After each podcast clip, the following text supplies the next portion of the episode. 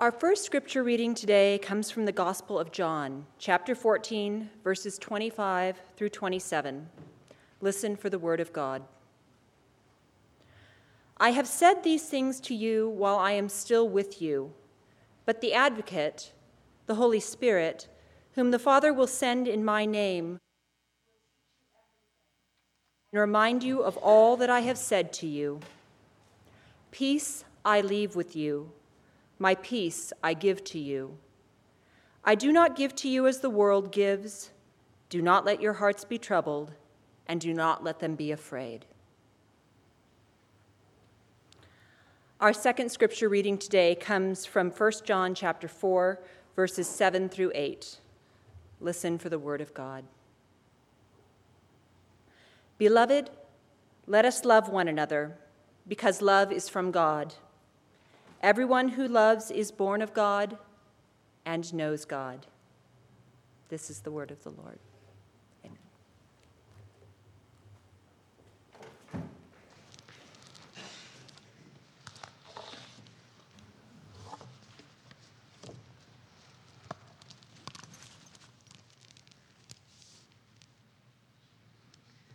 When I was a little girl, growing up in Dallas, Texas, raised in a very conservative background, I loved Jesus. I mean, I did. When I was five or six years old, I had this feeling that Jesus was my friend. And when I went to Zion Lutheran um, Elementary Parochial School, um, and I felt difficulty or conflict, I always turned to Jesus as my best friend. In fact, I remember one Sunday after our church, Mother would always cook pot roast and potatoes and all that good southern stuff. We ate so much we'd have to take a nap afterwards. Never felt guilty about naps. That was good. But I remember coming back when mom was cooking and I said, Mama, and a missionary had just come to our church and really just told us the Word of God. And I was very deeply moved. And I said, Mama, I'm going to go to Africa. And she said, Darling, no, you're not. I went, Well, Mama, but that's what he said. If we love Jesus, we're going to go out there and we're going to change the world. And I felt that with all my heart. I didn't get to Africa until I was in my early 30s, but that was a felt experience for me when I was young. And then, you know, I, I, guess I got swept up in the whole evangelical Christian Jesus movement, and I became born again, and I got into the Word of God and the Scripture, and then I went to a graduate school where they integrated biblical truth with Christianity and psychology.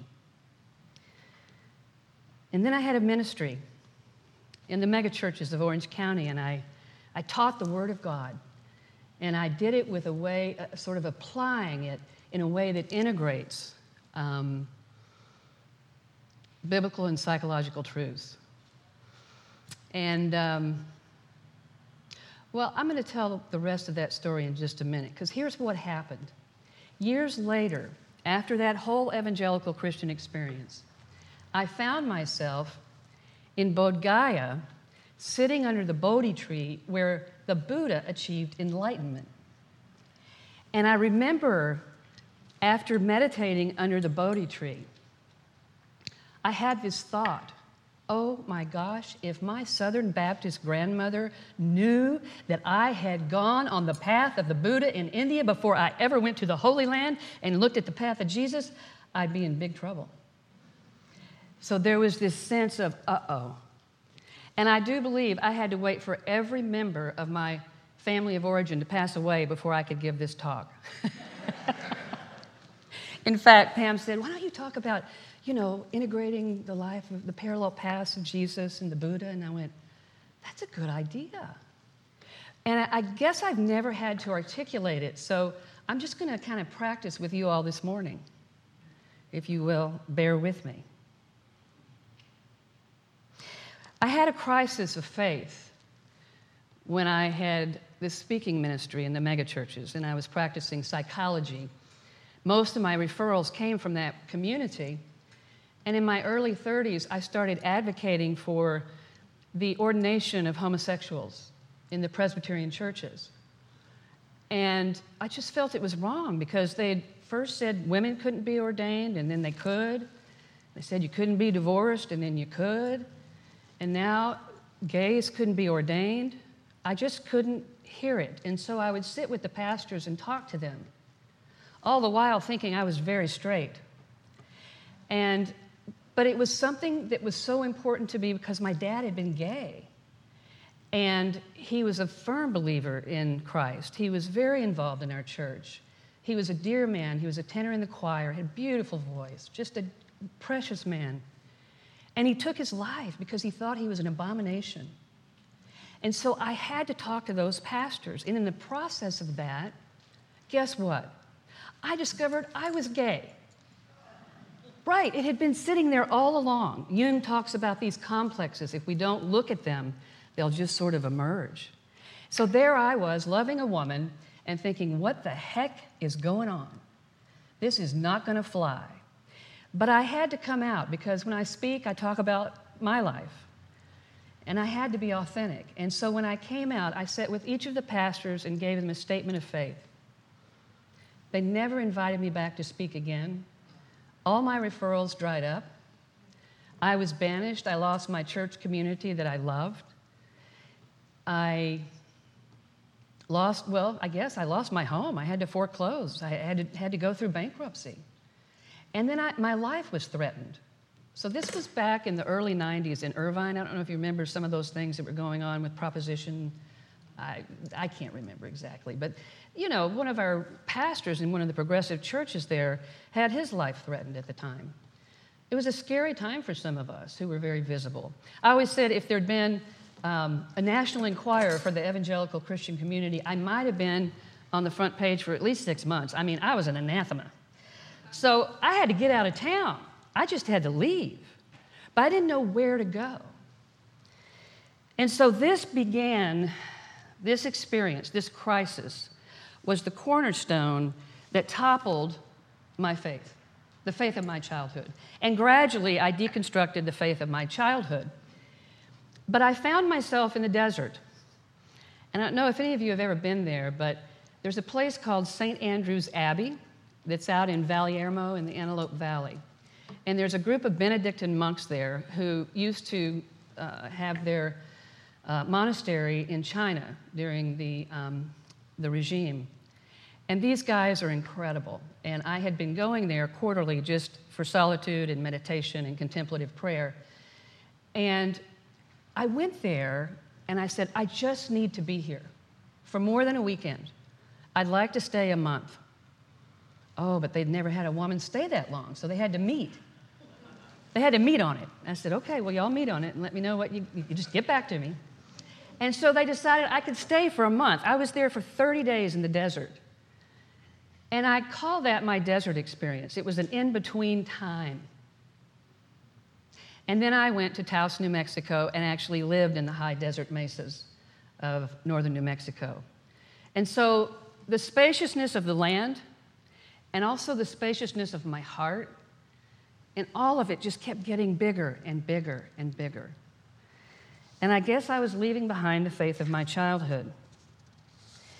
Then, when I was teaching for UC Davis, and they'd send me out all over the place because I was flying back and forth from Taos to California, I was up in Berkeley teaching. And I noticed a sign that said Thich Nhat Hanh was teaching at the Berkeley Community Auditorium. And so I thought, I think that's that little monk that encouraged the other monks to set themselves on fire during the Vietnam War. I want to hear that guy. And so I went, and that was the beginning of my journey on the Buddhist path.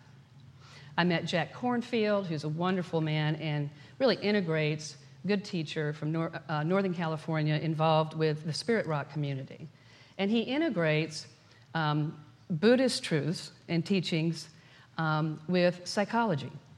Um, he's a wonderful man, and he and Thich Nhat Hanh taught together at UCLA a group of, I think it was 3,000 therapists. Um, some of you might have been there. Um, and so it was really a nice homecoming for me when I went to this workshop in UCLA.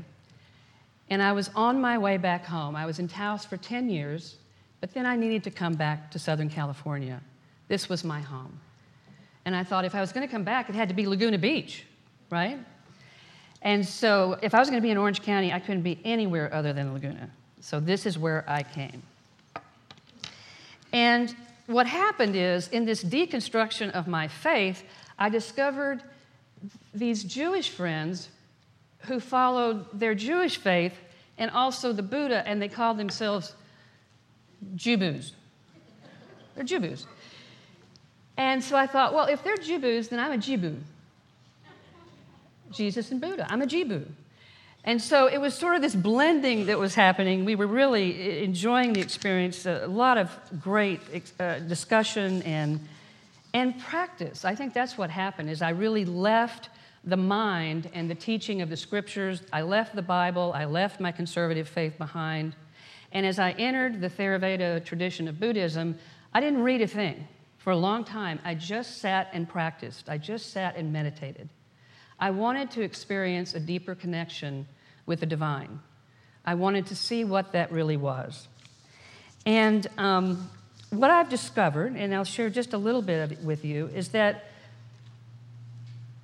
when you realize that there are these transcendent truths that are so big, so much bigger than us, that cross cultures and cross religions, then you can see that Jesus and the Buddha, although they were so many years apart in their particular ministries, or if you will, their teaching periods, so much of what they taught was the same. So there were all these parallel truths. And if you look at the biblical scriptures, or you look at the, the Buddhist suttas, or their scriptures, their Dharma teachings, right, you'll see so many parallels. It's just amazing. You'll also see tremendous parallels in these transcendent truths or themes. And I'll just touch on a couple of those. And then when it comes to living the faith, right, to living it, such similar encouragement from Jesus and the Buddha. In fact, some people say they were the same person. That Jesus was somehow a reincarnation of Buddha. Now, I don't know about that. I really don't. Some people say that when Jesus left and we don't have a history from his adolescence to his ministry in his 30s that he went to India. In fact, there's a place in India where there's, there's a, a, a shrine that supposedly contains Christ's body. So it's, there's this belief that there were parallel lives, or maybe the same life. I don't know. Maybe you'd have to take a leap of faith for that. I'm not sure. I went to, how many of you knew about the um, cave exhibit at the Getty. Uh, I guess it was two or three months ago. Yeah. Did you get to go? It was incredible. And basically, what they found is that in the Gobi Desert, along the Silk Road route, there were these caves that were dug into the sandstone and limestone cliffs. And in one of the, and they had the statues of Buddha and other Hindu gods and that sort of thing from the east. But there was one cave that contained scriptures from the Hindu tradition, as well as the Hebrew tradition and the Buddhist tradition. One of the earliest bound printed books, this is before Wittenberg and Luther and all that business, was the Heart Sutra, the teaching of, of the heart practice of the Buddha. And that was found in those caves. Fascinating. An integration of faith, an interfaith experience right there in those caves. But when they were born, they were heralded as these infants who were followed and sought out by the wise men, right? Or by others in the Buddhist time. They looked for signs and wonders, and they believed that these, these children were divine. Simeon came and said, Oh, Jesus is divine. I'm holding the Christ child, and I know this is God. This is God. And an older hermit hermit with long hair, the suttas teach, came and identified the Buddha as an infant and said, This is the Buddha. Gautama, Siddhartha, this is the Buddha. And so that's in birth. In adolescence, they both, well, they left their mother and father, right? Jesus came from a poor environment, the Buddha came from a wealthy environment. But they both, in adolescence, left their mother and father. There was a time when Jesus was going on a caravan with his parents, you know, and they missed him. They couldn't find him. Where was he? And they un- understood that he was in the temple. They found him in the temple with rabbis. He was just, a, he was an adolescent. And he was teaching truths that there was no way he could have known or at that age. And the same with the Buddha. The Buddha left home. He had so much, he had it all in terms of material wealth, family, parents, all of it. And he left because he wanted to see the world. He had been protected in his affluence. And he went out and he found that there was great suffering in the world, that there were things like aging and things like death. And that transformed him. They both were tempted either in the desert or the forest. You guys know the temptation story of Jesus? When he had to go out into the wilderness and he sat for a long time, I guess it was 40 days and 40 nights, and he fasted. And evidently, the devil came to him and offered him bread. He was starving, offered him bread, tempted him with that, that hunger, that desire, offered him all power to move mountains, right? Or to save his life if he were to jump down off a cliff, he would, he would be saved. All this power, miraculous power, or control. He could have dominion over these kingdoms. And in that moment, Christ said no to all the temptations. When I was in Bodh Gaya, there was this spot away from the Bodhi tree where there were these ghats or these steps. There were steps that went down to a lake area. And it was a place of ritual. I mean, imagine all these prayer flags. Remember the prayer flags you all used to have here, right? Maybe you'll have them again when the monks come. Yeah? But it was a beautiful place, a, a, lake. And right out in the middle of the lake was this huge statue of the Buddha, you know, sitting in a lotus position. And I, I, my teacher at the time was reading to us a story from Thich Nhat Hanh's book, one of his books about the life of the Buddha. And what happened is there was a storm that came up in the midst of his meditation. There was lightning and there was thunder, and the waves got so big, it was crazy. And Buddha calmed the waters, parted the waters, and walked out on dry land. Which is such a similar story. When she was teaching it, I thought, oh, that's what Jesus did in the Sea of Galilee, right? Was it, was it Peter who doubted? And he fell, Jesus said, Come to me, come to me. Have faith, come to me. And he was walking on the water. And then he had a moment of doubt, and boom, he crashed. He fell. Right? But Jesus calmed the storm, and that's a powerful story. They both performed miracles. They healed the sick, they cast out these very uh, heavy demonic forces. Mara was sort of like the devil of, of uh, in the Christian tradition, who was tempting the masses. And they also fed the masses in miracles with fish and loaves. Christ. Remember the fish and the loaves story, the parable of the fish and the loaves.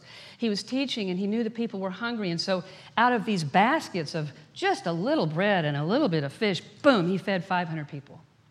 The Buddha did the same thing once when he was teaching. So, there are so many parallels in their life stories, like in their death, right? Even in their death. When Jesus died, there was thunder and there was bolts of lightning, and the, the drapes and curtains of the temple were torn asunder. When the Buddha died, again, there was an earthquake, very similar to the Christ. So you just, I mean, when I was over there and hearing these stories about the Buddha, I'm like, these are the parables of my childhood. These are the stories and the myths or whatever of the Christ, of the life of Christ. So similar. It caused me to wonder. But then I think there were also similar teachings or truths, and I, I won't go into all of them because there, there are many. Um, the one in particular that I like is interbeing. Thich Nhat Hanh talks about the dissolution of the self. When we really practice, when we really go into deep meditation, we lose a sense of self and we realize that we're one with everything, right? That's the principle of interbeing. It's a powerful thought. And John 14, I think you guys read it. I mean, there's this time when the disciples were saying, Jesus, don't die on us. We, we can't have you do that because we're not going to make it. And he says, Well, it's better that I go because if I do, then the Holy Spirit will come in and give you power. Power to love and to discern and, and wisdom. And then he said this, and this is so Buddhist. He said, Remember, I am in the Father, and you are in me, and I am in you, and therefore, right? So that's about as, as Buddhist and Zen as you can get in terms of interbeing. We're all one. We're unified in Christ or in love. Just love that. But then there's this other teaching that has become so important to me. And then I'll just finish with a bit of application. But this teaching, I think I need something in order to. Let's see if I have this. Oh, wait, this is my. Oh, here, hold on. I need this. I need you to see this. This is important. This is very important. Especially if there's any kid, if there's any children in the audience. So, I'll never forget this moment when Thich Nhat Hanh did this teaching on no birth and no death. And he said, Where does your life come from? Where does your life go? And he sat there in his peaceful state, you know, just enrapturing all of us. And he said, It's like this. It's like this flame. Where did this flame come from? Where was it? Where was it? It exists now. Where did that flame go? Where did it go? It still exists. It existed before, it existed after, like the Alpha and the Omega that Christ talked about, or eternal life. We just don't die. We've always been there because we've always been love. And that was the teaching, right? Is that there are certain, like the clouds in the sky, certain conditions manifest and come together to create our lives, our individual lives. It's pretty amazing. And when those conditions don't exist anymore, our manifested physical lives disappear. But the energy of love that's always been there, that ocean of love continues. One of the most powerful experiences I've had, and, and this is where the application comes in, right? Because the application, and I think for my faith experience, and maybe for yours, is that we study, we learn, we search the scriptures, we want to know the teachings, but we, we sit and we practice, and we, you know, it's like in that moment of stillness be still and know that I am God which is the contemplative Christian path, or the path of the Desert Fathers, or the path of the mystics in Catholicism. Be still and know that I am God. In the Theravada um, tradition, it's about vipassana, or mindfulness meditation, or sitting and following the breath, or of the absorption or concentration practice, which they call the jhana right? Or the metta practice, which is practice for self compassion and the compassion of others, like Jesus taught the great commandment God is love. Love the Lord your God with all your heart and mind and soul, and love your neighbor as yourself. That was the teaching, that was the application. Just love. And when I was on retreat, and I'd been doing this meditation for almost 10 years without reading much, and again, I'm not a Buddhist scholar, so please don't assume that I might be. But it was mostly just experience of meditating. And I was in northern New Mexico on retreat, and I had an experience that they describe, and I later found it in the books of the jhanas a deep experience of absorption, wherein, as I was meditating for a long time, everyone was out of the temple. I was the only one sitting and it was well after midnight. I'd been sitting maybe four hours. And I realized my back was no longer hurting. I was no longer falling asleep. My knees didn't hurt. There was no pain. And then I realized wait a second, I'm not sure I can feel my body. But then when I focused on it, my body was doing this. I, it's like my face was feeling like this, like whoop, sort of morphing, or like a frog. When a frog breathes, I would breathe in, and it felt like my body was going woo, and then woo, sort of like that. And then there was this moment where I realized I really wasn't breathing at all. Like my systems were shutting down. And I thought, I'm not breathing. And I got scared. I'm like, oh my gosh, I could die. I, I, mean, maybe I am dying. I don't know. And then I had a panic, right? Because I realized I was about to leave my body and it felt like death. And I got scared. And then I realized I had a choice do I go or do I stay? Do I go or do I stay? And I decided to go. I went, yes. And it was like I popped and out of my body and there was no more Michele. It was so refreshing. You know how when you have kids and it's no more about you, it's all about them? It's so refreshing not to have an ego at times, isn't it? I was gone. There was no me, no self, nothing. I was in the bliss of love.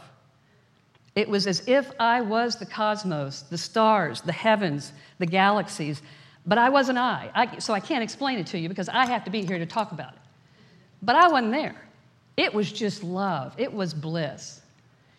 And they say that that is the fruit of the Spirit of deep meditation practice for many years. Or not. I hadn't even been practicing that long when that happened. I didn't know what happened to me. And I had never done psychedelic drugs.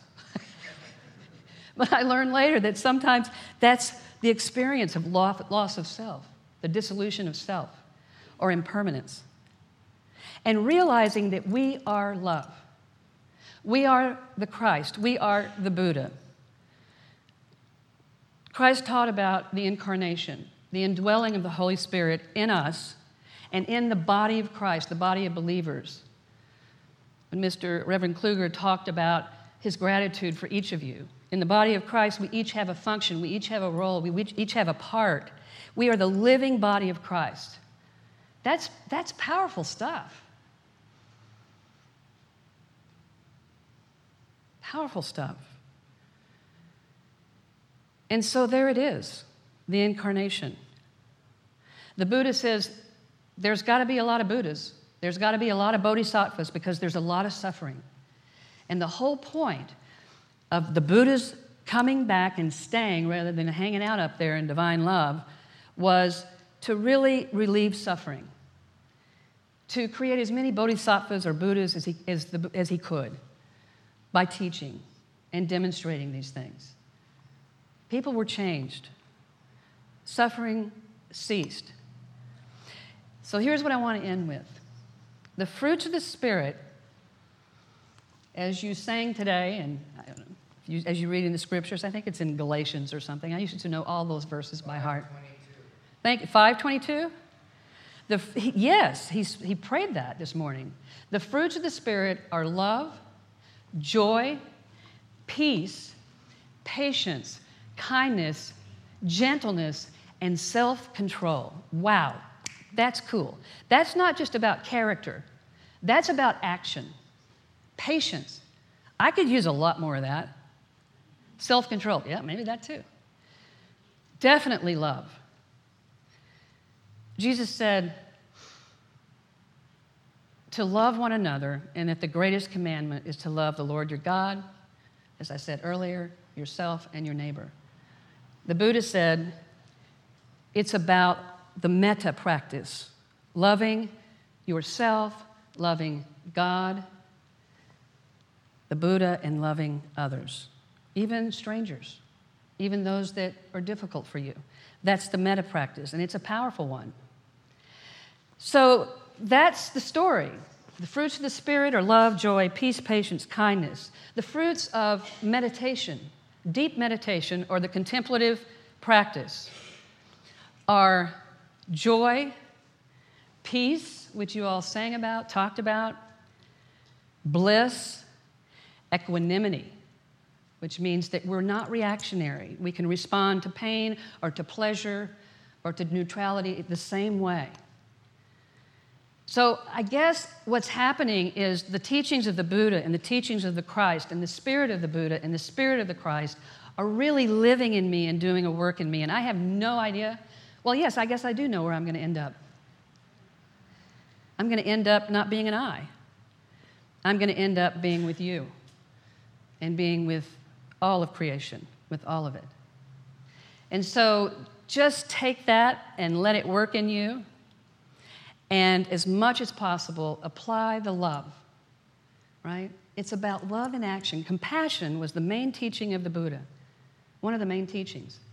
I Amen. Compassion is love in action. Yeah. Love in action. That's social justice. That's engaged Buddhism. Social justice, engaged Buddhism. So, you know what? Go do it. Go do it, live it, and let it, let it, let it in. Thank you. Thank you.